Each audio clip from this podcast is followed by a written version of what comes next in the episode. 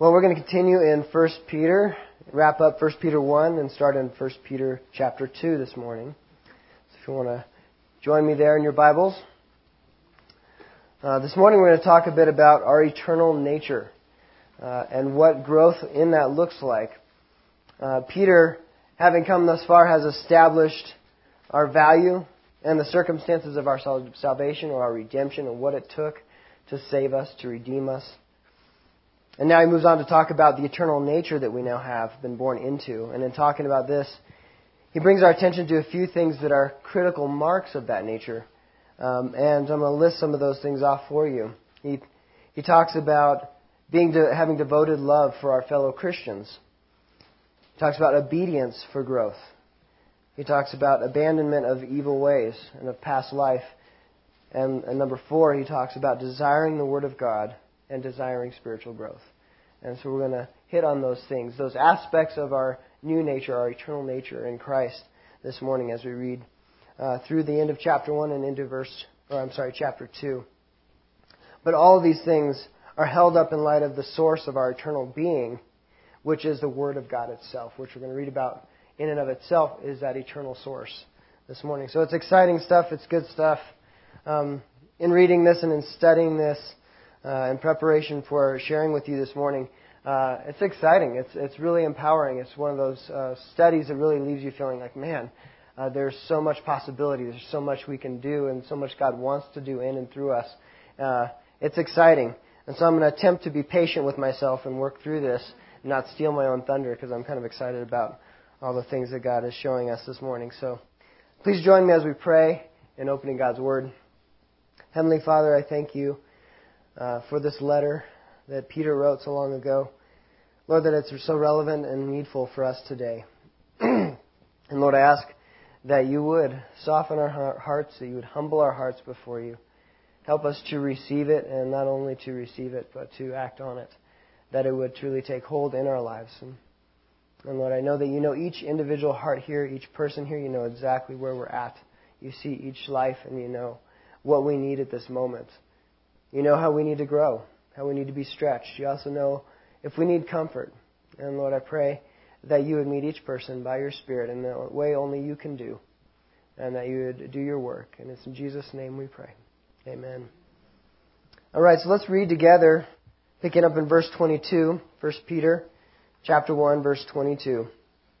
it says, Since you have purified your souls, in obeying the truth through the Spirit and sincere love of the brethren, love one another fervently with a pure heart, having been born again, not of corruptible seed, but incorruptible, through the Word of God which lives and abides forever. Because all flesh is as grass, and all the glory of man as the flower of the grass.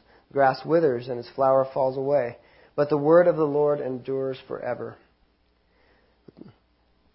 Now this is the Word which by the gospel was preached to you. So we're going to stop there before we get into chapter 2 and go through that. So it starts off, it says, Since you have purified your souls in obeying the truth. Or as the NIV puts it, which is more of a paraphrased version, the, uh, um, just to bring some clarification to the different versions, because I know some of us read different ones.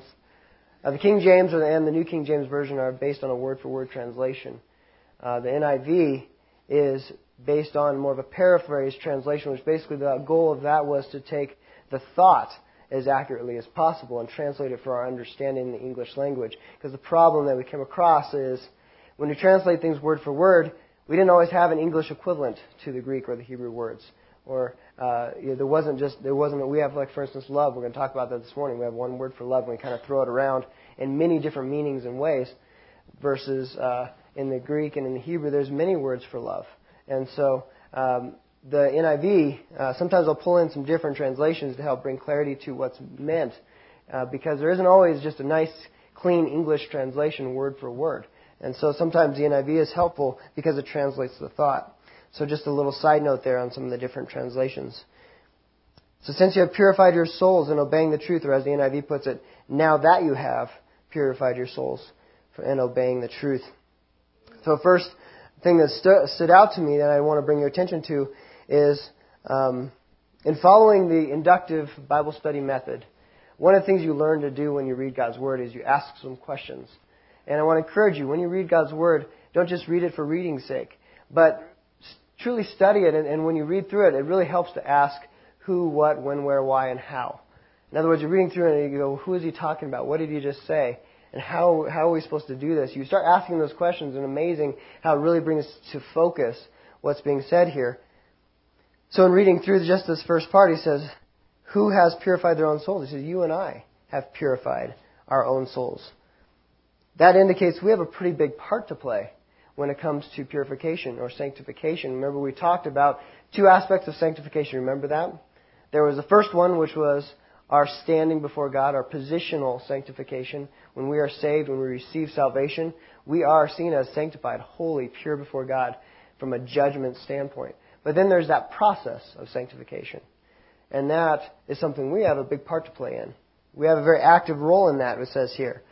It says, Since you have purified your souls, this very assumptive statement, he's speaking to those who are truly already believers and are living out their faith. And how is this purification happening? It says, in obeying the truth. So through obedience. Through obedience is how the sanctification process is being activated and working. Turns out obedience has a sanctifying effect, has a purifying effect in our lives. When we obey God, when we obey His Word, it actually works something in us. It purifies us, as it says here. It has this effect, and it's critical to spiritual growth. Notice it doesn't say, having purified your souls in knowing about the truth. It doesn't say that, does it? It says in obeying the truth. It actually can be very harmful to our spiritual health to take in and to take in and to receive and receive and do nothing with it because then we grow numb and cold, don't we? We get used to hearing it and doing nothing about it. And it gets harder and harder for it to have that effect on our lives. But the reverse is true. When we immediately act upon God's Word, it's amazing what kind of growth that initiates. You know, and this aspect of obedience is really as we read through, if you read through the chapter, and I encourage you to do this in getting the whole big bird's eye picture of what Peter is saying. If we read back through, and remember we talked about godly conduct. We talked about holy living. And this is just simply a, an expansion upon that. It's not that we do good works for good works' sake. It's actually obedience to someone and something in particular.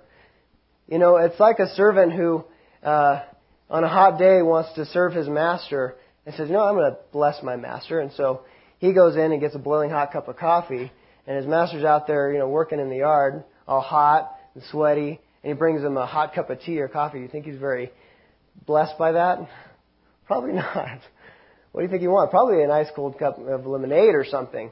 But it would have helped if that servant actually bothered to ask his master what he actually wanted of him. Not just go out and do our version of what we think pleases God. And sometimes we do that. We go out and we do these good works for good works' sake. And we go, look, I'm pleasing God. And we're doing it our way.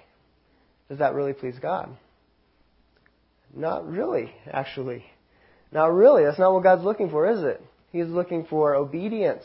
This godly conduct isn't just random godly conduct. If you remember, we read before what we were redeemed from. What do you say we were redeemed from? Those aimless works, those aimless traditions of our fathers. We weren't redeemed so that we could go out and just kind of do good works all over again just for good works' sake. We were meant to be obedient. That conduct was meant to have direction and purpose. And is guided by God the Father and by His Word. So pretty cool how he builds on this. Something that we really need to pay close attention to. You know, it's uh, funny. This last week, um, I, I learned something new uh, that Christians are a lot like laptop batteries. It's true. You didn't know that? Oh. Let me tell you how. I was uh, studying and working on my laptop, and I got this little warning that popped up and it was warning me that I was ruining my laptop battery because I was constantly charging it. And as I was, I always kept it kind of plugged in. I'd maybe drain the battery 10, 15%, and I'd plug it back in. And it was saying, no, you've got, the warning essentially said, you need to use up the battery and then recharge it. And use up the battery and then recharge it in order for your battery to last like it's supposed to. But when you just kind of keep filling it up, it actually will ruin the battery and you'll shorten the battery life. Thought, well, that's interesting. I never knew that. But you know what? We as Christians are very similar. You know, we come in here and we study and we get filled and we get filled and we get filled again and we get filled again. And what happens when we don't go out and actually act on it? We don't actually do it. You know, we're the same way. We don't get filled just to get filled. What happens? We come in here with a full cup. How can you add more to a full cup? You can't. We need to go empty ourselves. We need to go pass it on. We need to go give it out. And then come back and be refreshed and filled again. That's what we're meant to do as Christians. We're supposed to receive and then walk in it. We're supposed to take and, and, and receive and grow and receive that word, that word, that milk, as we're going to read later, or that meat. And then we're supposed to go use it. Go do something with it. And then come back for more. Not just kind of settle into it and go, okay, I just keep piling it on. Can I get a bigger plate or another plate maybe? No, that's not what we're supposed to do. And it turns out it's actually very counterproductive for our faith. It's very damaging to our faith. When we come in here, come to church, or we read God's Word and we get so comfortable and casual with it, we're used to just reading it and not having to do anything about it. There's a big danger in that. A very, very, very big danger in that. And, and be warned. We're meant to be warned of that danger. We get to that place where we're like Laodicea in Revelation. Something that God was not pleased with, was he? What did he say he would do with those Christians? Spew them out of their, his mouth. It disgusts God. It disgusts him. And so we need to be warned in this. Obedience has a very critical part to play, but it's an exciting part to play. I tell you, some of the most exciting times in my walk with the Lord are the times that I'm obeying. I'm, I'm following the Lord's direction. I'm walking in it, and I'm seeing Him use me. And man, it's just exciting, isn't it? How many of you have ever been there? You know what I'm talking about. You see God uh, calling you to something, you actually do it, and then God works, and you go, man, that was awesome. I want to do it again. And then you see also the areas where you're weak. You go, you know I wasn't well studied in this, or I didn't understand that. And so it spurs you on to go study and fill up some more, doesn't it? It's amazing how it's a critical part of our lives. You know, you can have the freshest, purest water pouring into a pool, but what happens if that pool has no outlet? Becomes stagnant and stinky and nasty. And it also happens to breed one of the most annoying creatures in all of God's green earth, the mosquito. and this fresh, you could have the freshest, most delicious, pure water going into it. But what happens? What's the end result if there's no outlet? It becomes nasty, it becomes stagnant, it becomes bad. In the same way, we as Christians, we've got to have that outlet. We've got to have that water flowing through us. We have the living water, don't we? We have that eternal living water. It's, it's meant to overflow on others around us, for us to pass the cups out, pass it on.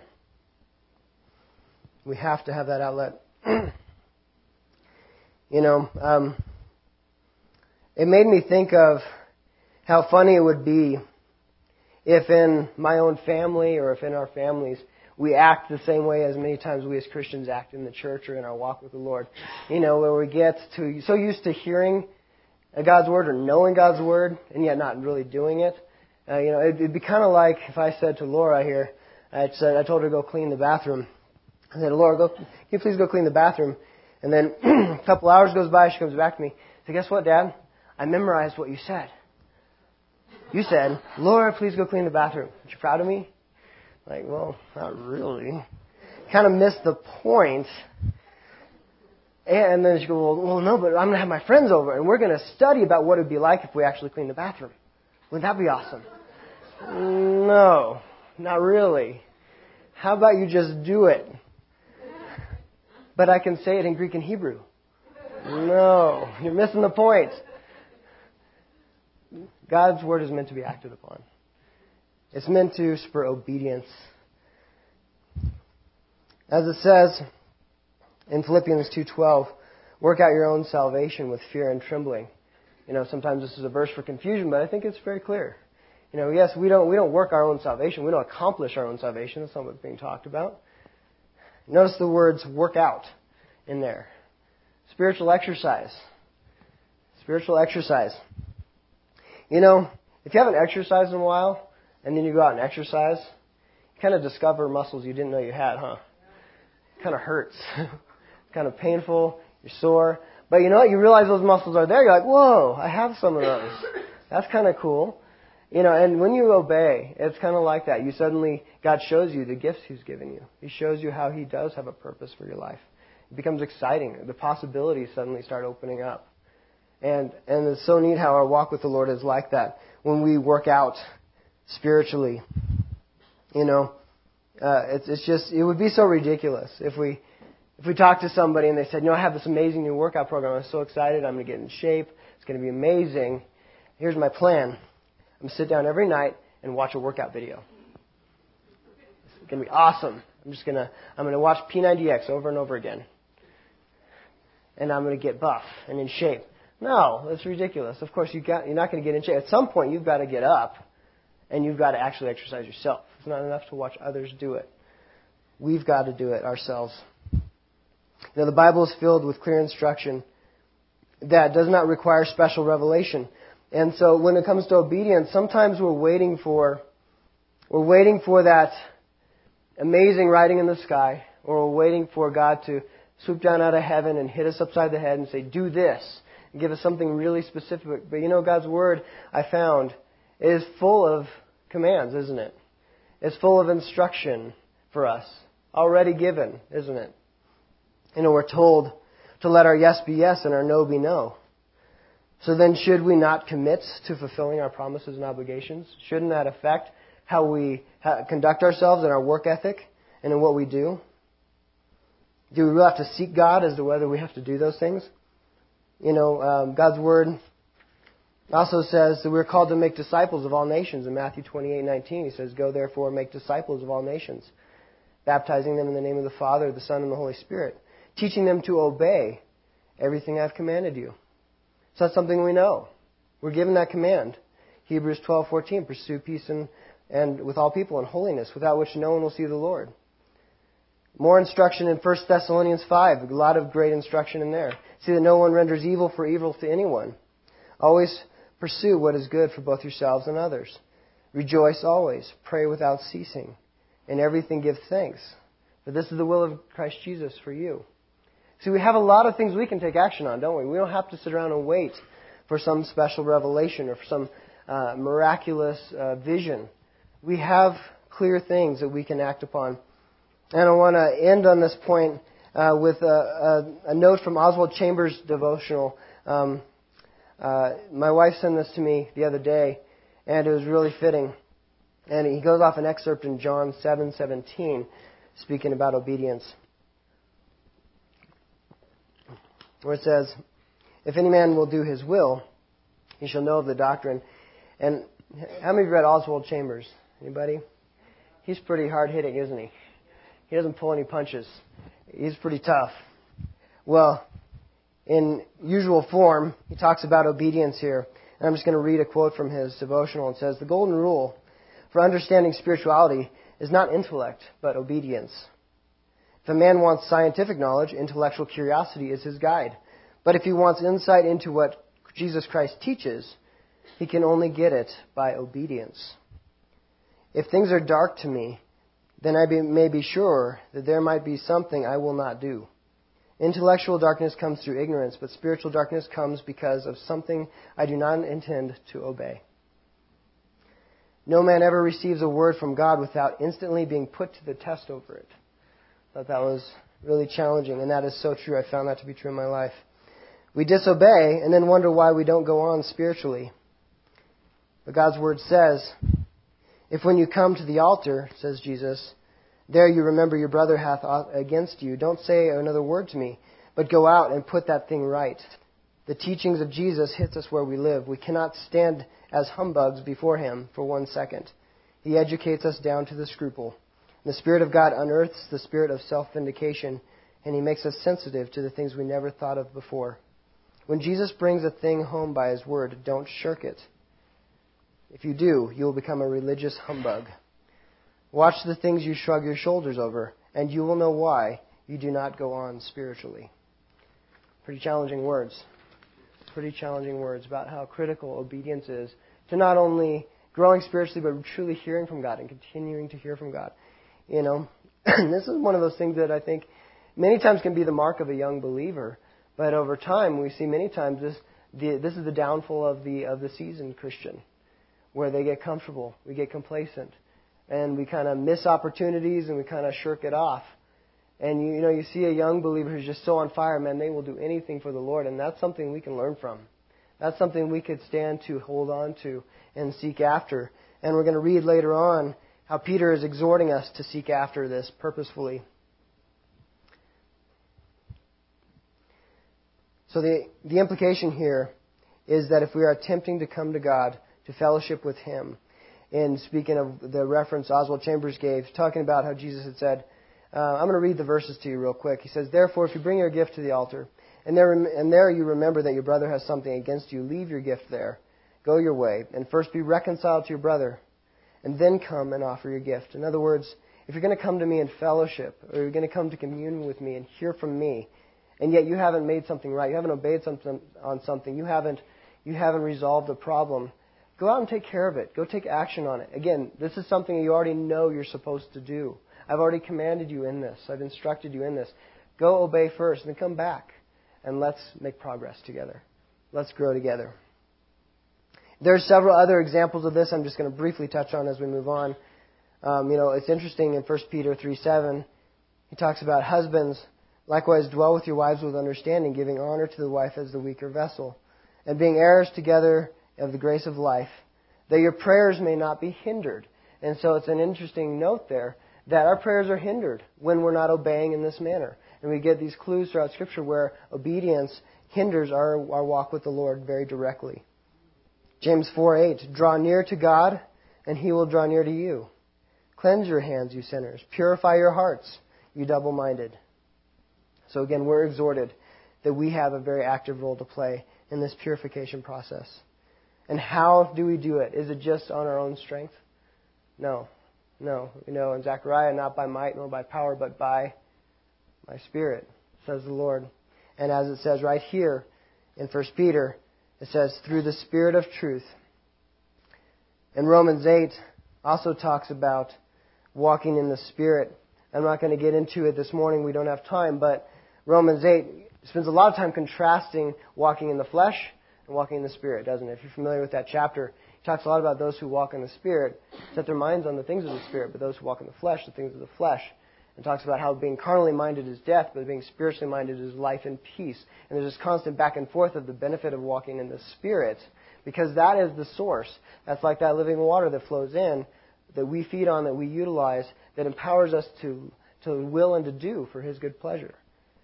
That we're not yes we have a play a role to play. We have an active role. We, we need we do need to act out. We need to obey. But we're not on our own in this. It's not on our own power the spirit is the power as jesus called him the spirit of truth he is the one who speaks that truth into us empowers us both to will and to do for his good pleasure so in reading on moving on from obedience obedience being one of the key marks, as we talked about in the beginning, this being one of the key marks of our new nature, our new eternal nature in Christ, where, where we're walking now in the Spirit. We're born again, as we read. This is what it looks like, obedience being a very key factor. So, reading on, it says, In sincere love of the brethren, love one another fervently with a pure heart. You know, reading this, we remember Jesus' words when he was here on earth. What did he say? and saying how the world will know we are his disciples if you have love for one another. John 13:34 A new commandment I give to you that if you love one, that you love one another as I have loved you that you also love one another. By this all will know you are my disciples if you have love for one another. A key phrase in here would be as I have loved you. How do we love? As Jesus loved. We have an example.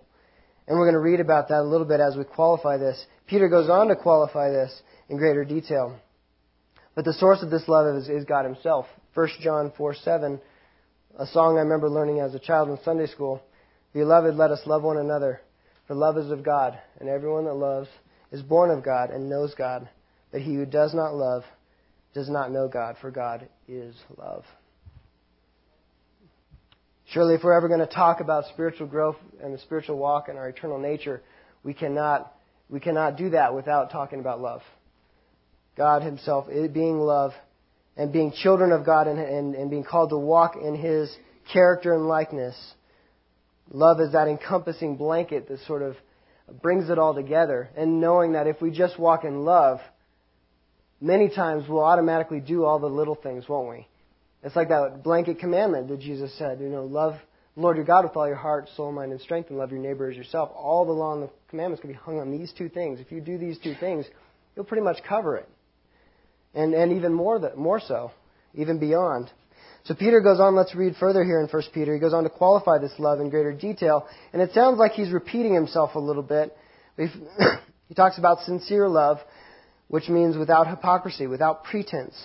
It's the real thing. So he's saying since you have this sincere love of the brethren, love one another fervently and with a pure heart. 1 John 3:16 By this we know love because he laid down his life for us and we also ought to lay down our lives for the brethren.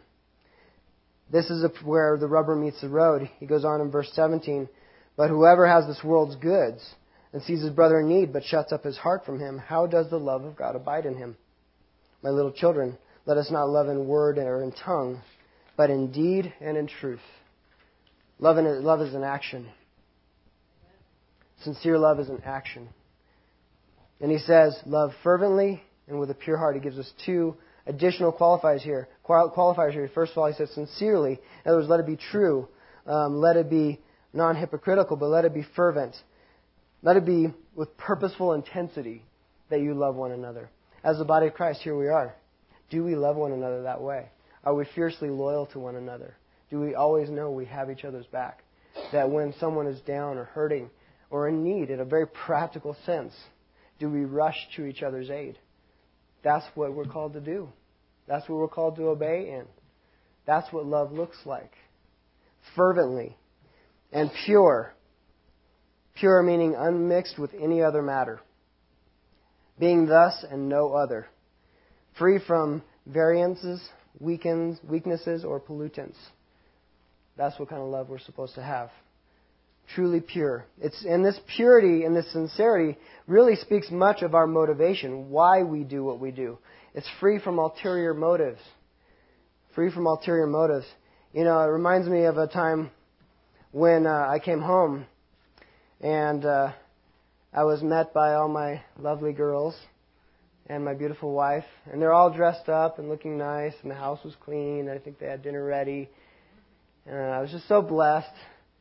And then they asked me for the kitties.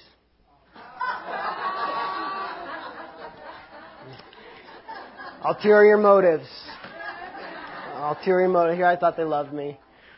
No, I'm just kidding. Obviously, I know they do. I have no doubt. I thought that was pretty funny, actually. It's pretty funny. But our love for one another is meant to be a pure motive and heart. We're sincerely doing it, expecting nothing in return. Love has no expectation of, of reward or repayment. It has nothing to do with what we get out of it. It has everything to do with what we're giving, with how we can contribute, with what we can do for one another. Another homework for you 1 Corinthians 13. The love chapter, very well known. Go read through it again. Remind yourself what love looks like and how it should be practically expressed in our lives. 1 Corinthians 13, we're not going to read it this morning, but this gives us a real picture of love in great detail. And just like faith in God, true love leaves clues. There is evidence. You know, so moving on, as I mentioned, Peter appears to repeat himself a little bit here because he talks about them having sincere love, and then he goes on to tell them to love. And it seems like it's a bit redundant, but it's interesting when we go back to the root words, he's actually using two different words for love here. And this is one of those places where we talked about where the English doesn't exactly do the original language justice because we don't have four or five words for love. We have one. And uh, at least one that we commonly use. And so it helps to dig in a little deeper and understand what Peter's actually talking here. He's not talking about the same kinds of love. He's talking about, when he first mentions the sincere love that they have currently, he's actually contrasting it with the love he's telling them to have when he moves on and talks about the fervent love and the pure love. This first love he talks about in sincere love of the brethren is Philadelphia. It's that brotherly love, uh, that that love that really is sort of a genuine bond of friendship, but it really is based on and has everything to do with sort of a commonality, and in this case, commonality in the spirit of Christ. Um, it's it's having camaraderie. It's hey, we get along. We have some things that we agree upon. So you know, there's this friendship, this brotherly love that goes on there. But then he contrasts that and compares it with agapeo, which is the love he goes on to speak of them having that's supposed to be fervent and pure. This love means more, much more broadly, embracing, it says, to love much in a moral or social sense. It is a much wider, um, encompassing love that means the deliberate assent of the will as a matter of principle, duty, and propriety. And so this love is that he's t- telling them to have is not just because we have common ground. It's not just because we can get along on some things. This love is a deliberate act of the will. It's a decision we make. It's agape. Or agapeo in this case is actually, agapeo comes from the root word agape, which is the love of God itself. That love that is unconditional. That love that is truly pure. And that's the love he's talking about here. And agapeo is, is very contrasted also with phileo. A phileo is sort of a superficial, affectionate love, an emotionally based, emotionally charged love, as a matter of sentiment or feeling, versus this love that is a deliberate assent of your will and a matter of principle, duty, or propriety. You know, we see a lot of love stories in today's society, don't we? We see a lot of movies about it, see it in the news and in the media where people fall in love. Sounds like a pit. You just kind of walk along and you fall into it. Doesn't sound good. Who wants to fall in that? You know what? This kind of love isn't a love you fall in. It's a love you walk in. It's a choice that you make. It's something that doesn't. It's not something that just happens to you. It's not. It's not a feeling. you make a deliberate decision to love somebody. To love and take that action that is love.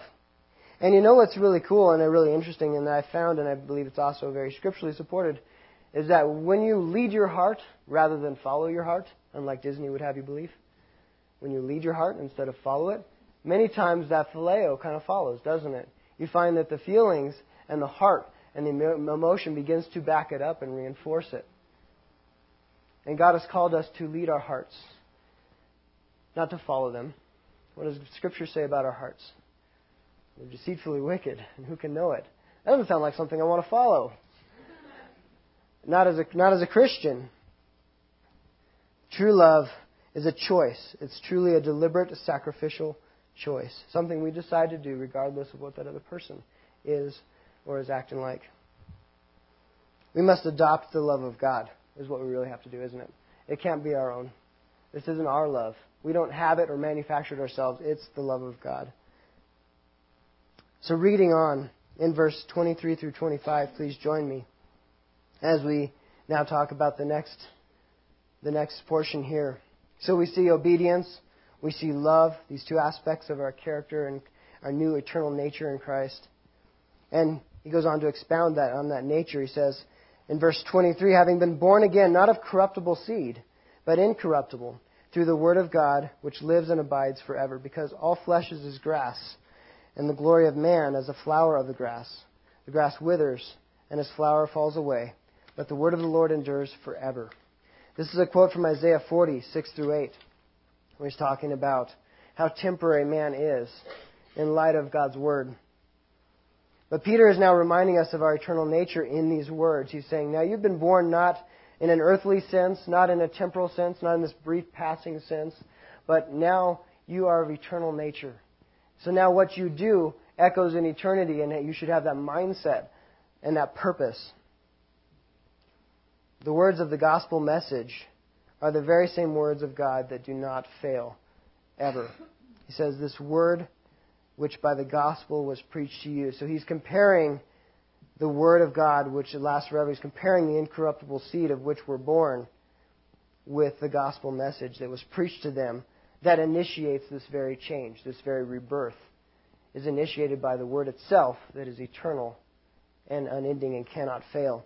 Some of my favorite words about or about the Word of God, uh, Isaiah 55, verse 10, starting in verse 10. I love this passage because it speaks of the faithfulness of God's Word, and quite honestly, gives me a lot of confidence in, in what I'm doing this morning and sharing God's Word with you. Because I know if I stick to God's Word, I can't screw it up. As long as I read God's Word, I know that part will have an effect. So if anything else, just listen to that, okay? But it says Isaiah 55:10, I love these, this passage. It says, As the rain comes down and the snow from heaven, and does not return there, but it waters the earth. It makes it bring forth and bud, that it may give seed to the sower and bread to the eater. So shall my word be that goes forth from my mouth. It shall not return to me void. It shall accomplish what I please, and shall prosper in the thing for which I sent it. And what's even more mind blowing and expanding on this word is that Jesus himself is the living, breathing Word of God. In John 1 1, without getting into too much depth because this is a whole study in and of itself, John 1 1 says, In the beginning was the Word, and the Word was with God, and the Word was God. What's interesting is the word used here in speaking in verse 23 of the Word of God which lives and abides forever. The word also used in John 1 1, it's the same Greek word. It's logos or logos, depending on how you pronounce it. And that word is compared throughout Scripture consistently that Jesus came to be that living, breathing example of what the Word of God is, that it's powerful, that it always accomplishes what it's set forth to do. So we're going to read on now in chapter 2 and continuing our journey in our eternal nature, talking now a little bit about spiritual growth.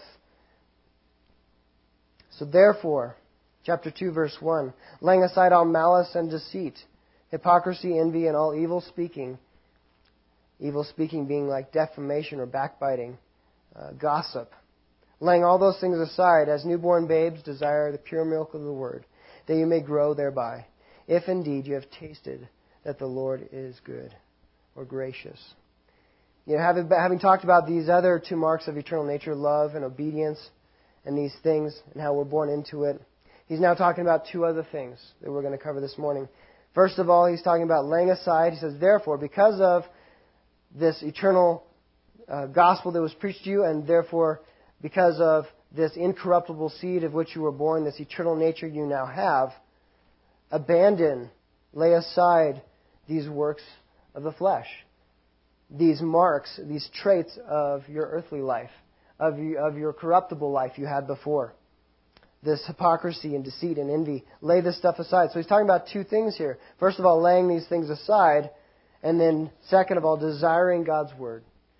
Seeking and pursuing the Word of God for spiritual growth. These things we first must understand go hand in hand. These things are inseparable. You can't hold on to them both, and there's a danger in pursuing just one. James 3, 8 through 12 talks a little bit about this. It says, No man can tame the tongue. It's an unruly evil full of deadly poison.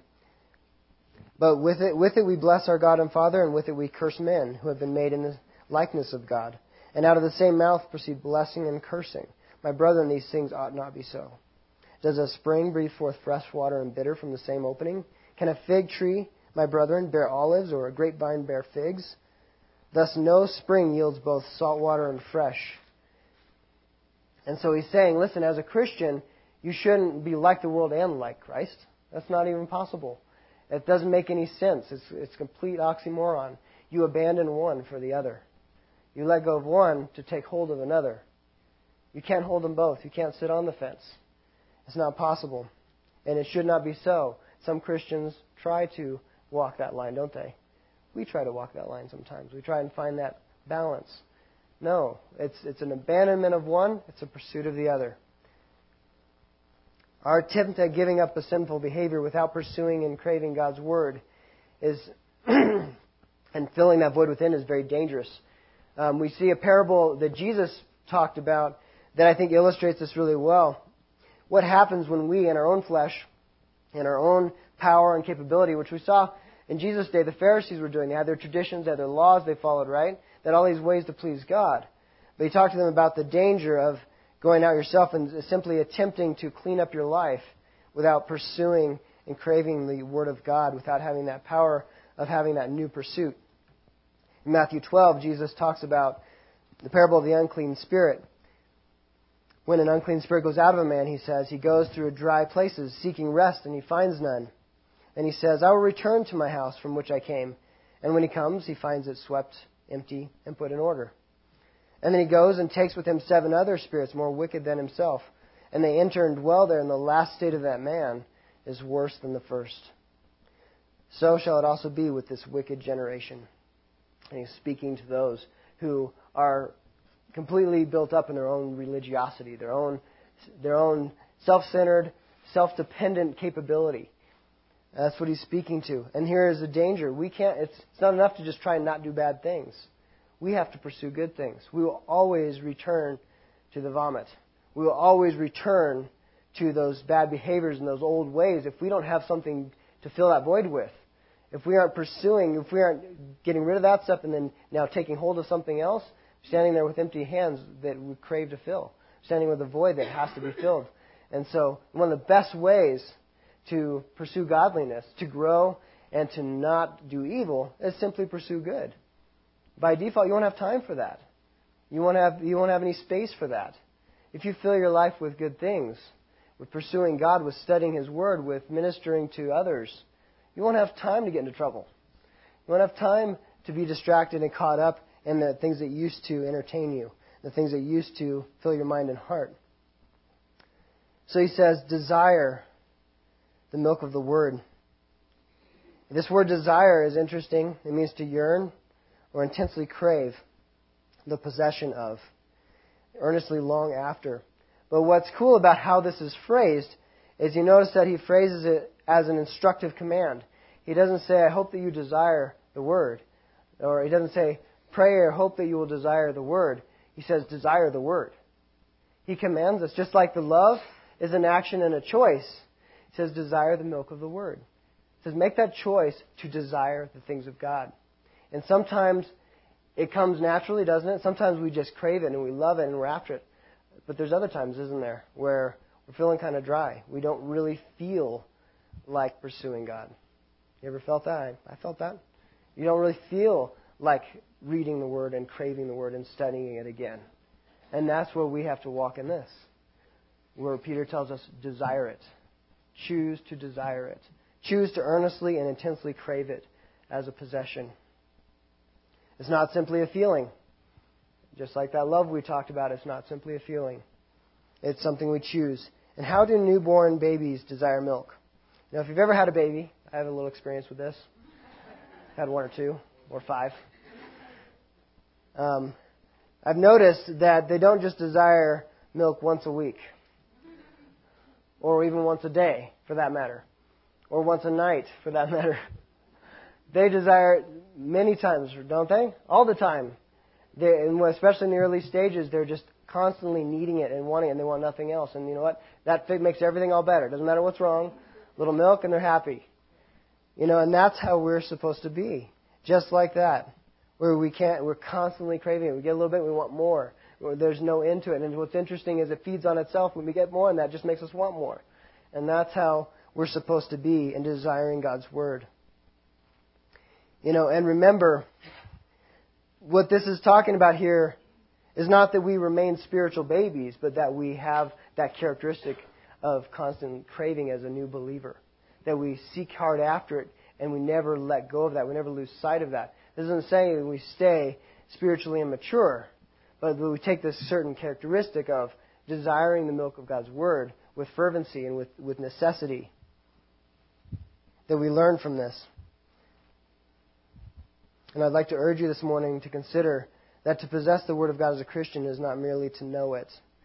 And this word possession and what it's talking about here is having something that's fully integrated into your life.